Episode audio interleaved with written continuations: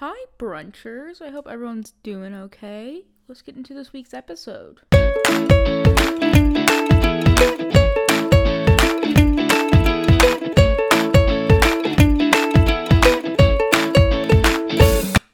Yeah, so hope everyone's doing okay. Wait for the feedback in three, two. Yeah, so, you know, I think this is a place just to be honest. And I mean, my past couple weeks have been super hard. Mentally, physically, emotionally. I think everywhere in between, it's just been hard. And so I thought about a lot of things to do for an episode. One of them, I was just going to tell the story from straight to beginning, but how this person in my life, like, in some ways wrecked it. And I recorded the episode, I was about to post it, and I usually don't listen to them fully back.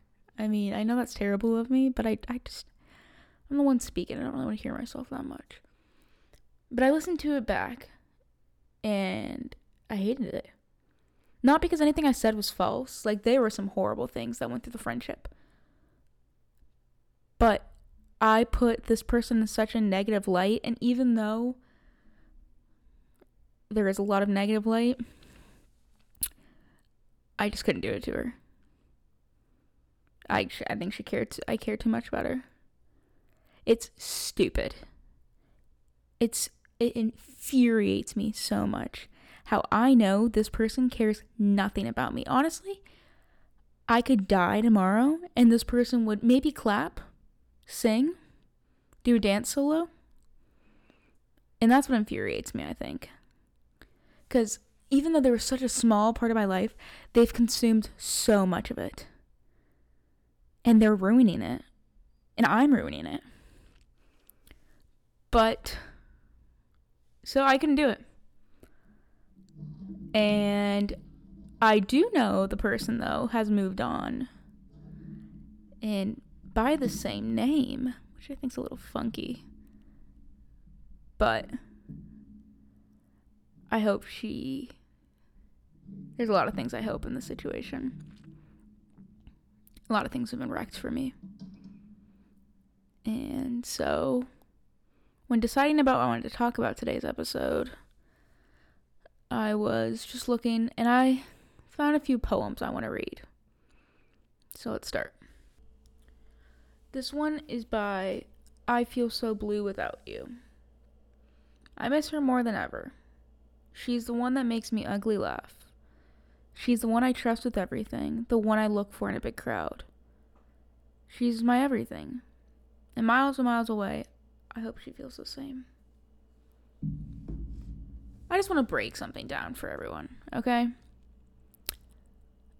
Over the weekend, I found out that someone I am acquaintances with had heard some things from someone. And then they put out there that what I was. And they labeled me. Now, I don't know if you know me, if you're listening to this, if you don't know me.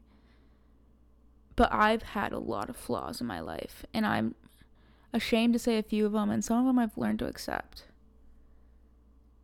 But I can't stand it when people take your flaws and throw them on you, and then you're stuck. And I have worked so hard to be where I am. There are so many days where I thought this is it. There's so many nights I laid in my bed and I was like, I can't move on from here. There's so many times my Google would probably be concerned. Every single tab was you need to call this person. You need to call the suicide hotline. I think at one point in my life, I had saved the top 50 list of ways to commit suicide, and they ranked them by pain and then by accessibility. And that was my tab I would look at. And every single day I would wake up and right before I would go to bed, I would look at that. And I would be like, okay, I think I'm able to do number five. I think I can handle that. Because my will to live was gone. And truthfully, it was it's exhausting. It's constantly exhausting because there's there became a point in my life where the want and the need to rest and just be done with everything was about to exceed the will to live. And it was it was it was peaceful and terrifying at the same time because I thought if I died everyone could be at peace. And I know I know that's not true, but it's what I felt. And truthfully, I thought this one person, if I died, their life could be easy and they could move on. Because you know what? They had labeled me as this person, and if I was able to not be here anymore, they could be happy. And that's all I've ever wanted for them. I wanted them to be happy, so I was like, okay, I'm going to do it. And every single time I came close to it, I don't know what stopped me. Like, I know I have my wonderful family, and I know I have friends and stuff. But, I mean, I used to walk around with school. And I don't take notes on notepads anymore. I had the Rocketbook for a while, but uh, now I'm like that kid that takes notes on their iPad. I'm an I'm an iPad child. And I used to walk around with a notebook in my backpack. And the way I did this is it looks like every single notebook I ever have. But page 1, I just started my letters and there's like notes, my notes tab on my phone. You go through them. There's a checklist of making sure the people I wanted to have letters got them. Because I thought, you know, this, I'm not making this person's life any easier. And the only way I thought to do all this was subtract myself.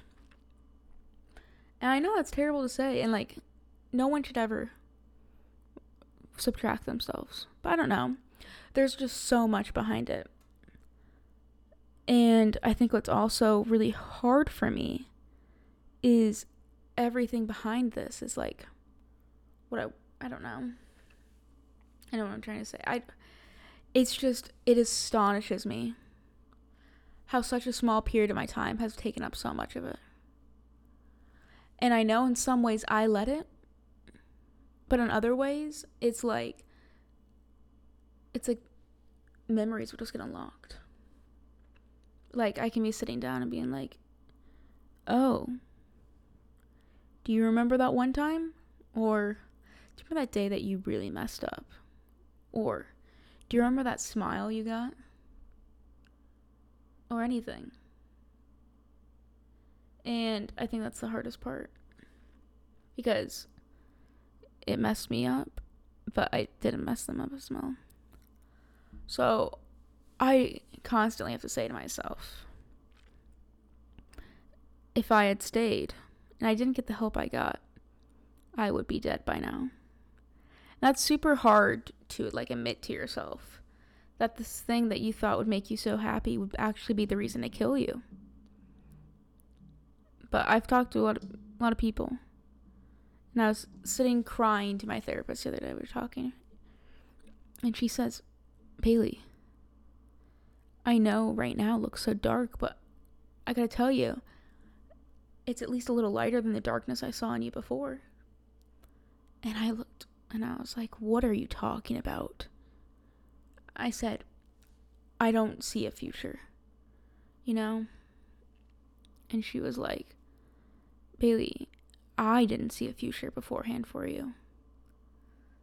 She said, It was hard because I think if you would have stayed where you were and you didn't get the help that you got, you would be dead right now because you would have worked yourself so hard to be something that you're not that you would have passed away.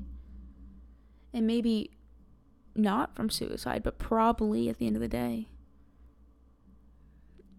I mean, that's something that you never really want to hear. But I I don't know if she's wrong. But I think one of the hardest parts for me is that I know I've changed. I mean, I see it in different things. I see it in my coping abilities. I see it in the way I look at different things. I see it in my self awareness as the most, which is super interesting to me because I always think that, like, I always used to think, be like, oh, I am so in touch with my feelings. Like, I cry all the time, and that's because I'm so in touch with my feelings. But. No. I'm in touch with my feelings when I say, hmm, that came off a weird way for me. I'm going to take some time. And I that's another thing. Time. Time used to mess me up. I used to think that time needed to be, you know, you want a situation happen, fixed, fixed, fixed. But no. Ooh, oh shit. If I would have taken maybe an hour and just sat and been like, okay, here's what I see, here's what they see, let's come together. Or if I would have just taken some time and just been like, composed myself, because I was so raw. I constantly picked myself of that scab and then I would be like, go for it. I was this raw fatigue like scab and I was like, you know what? I don't care. And I would be like, you know, go ahead, let me let me hear it, let me hear all this stuff. And it was terrible.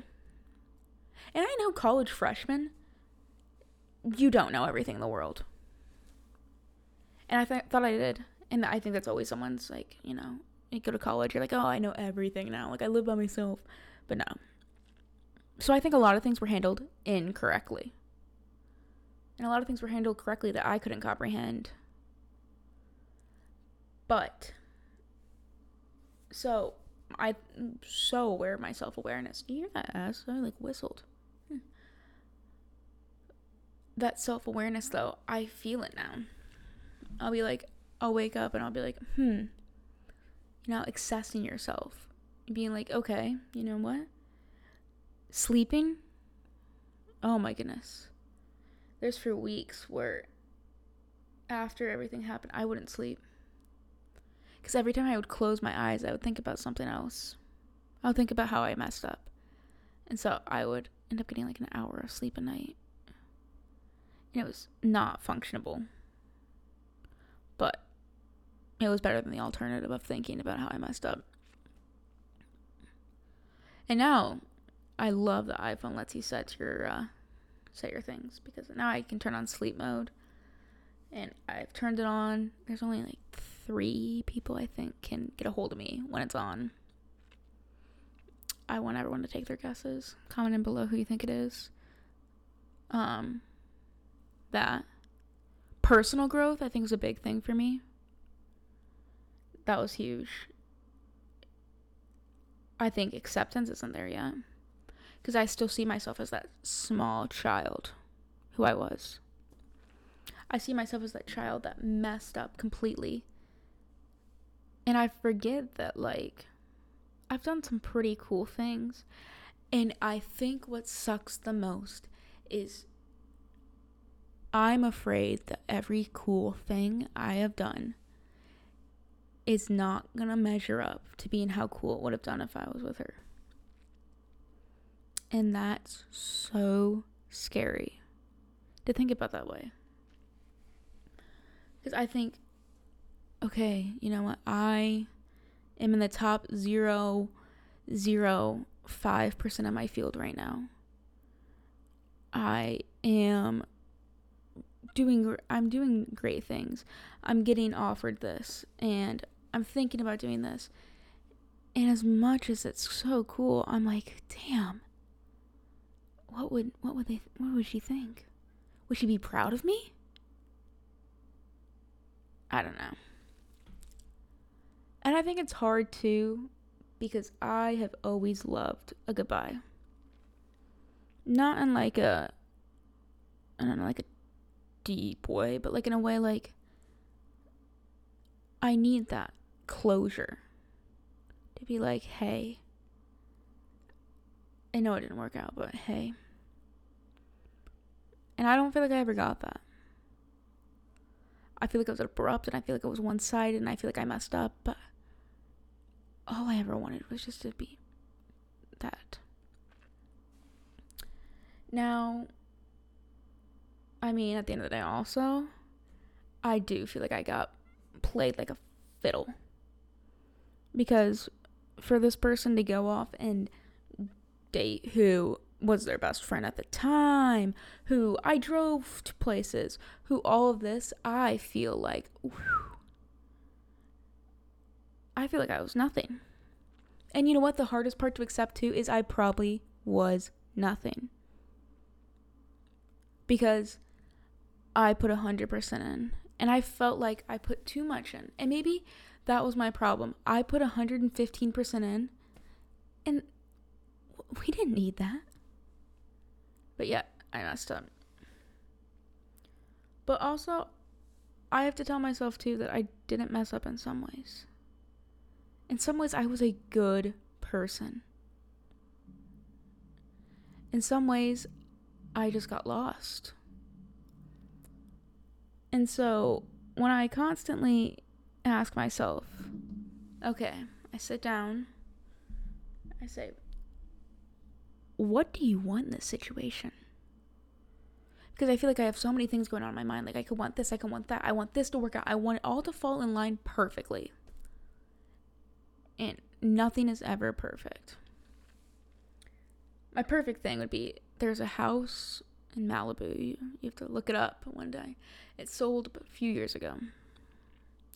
17 million below market. It was a great sale my dream in life is to make enough money to buy that house.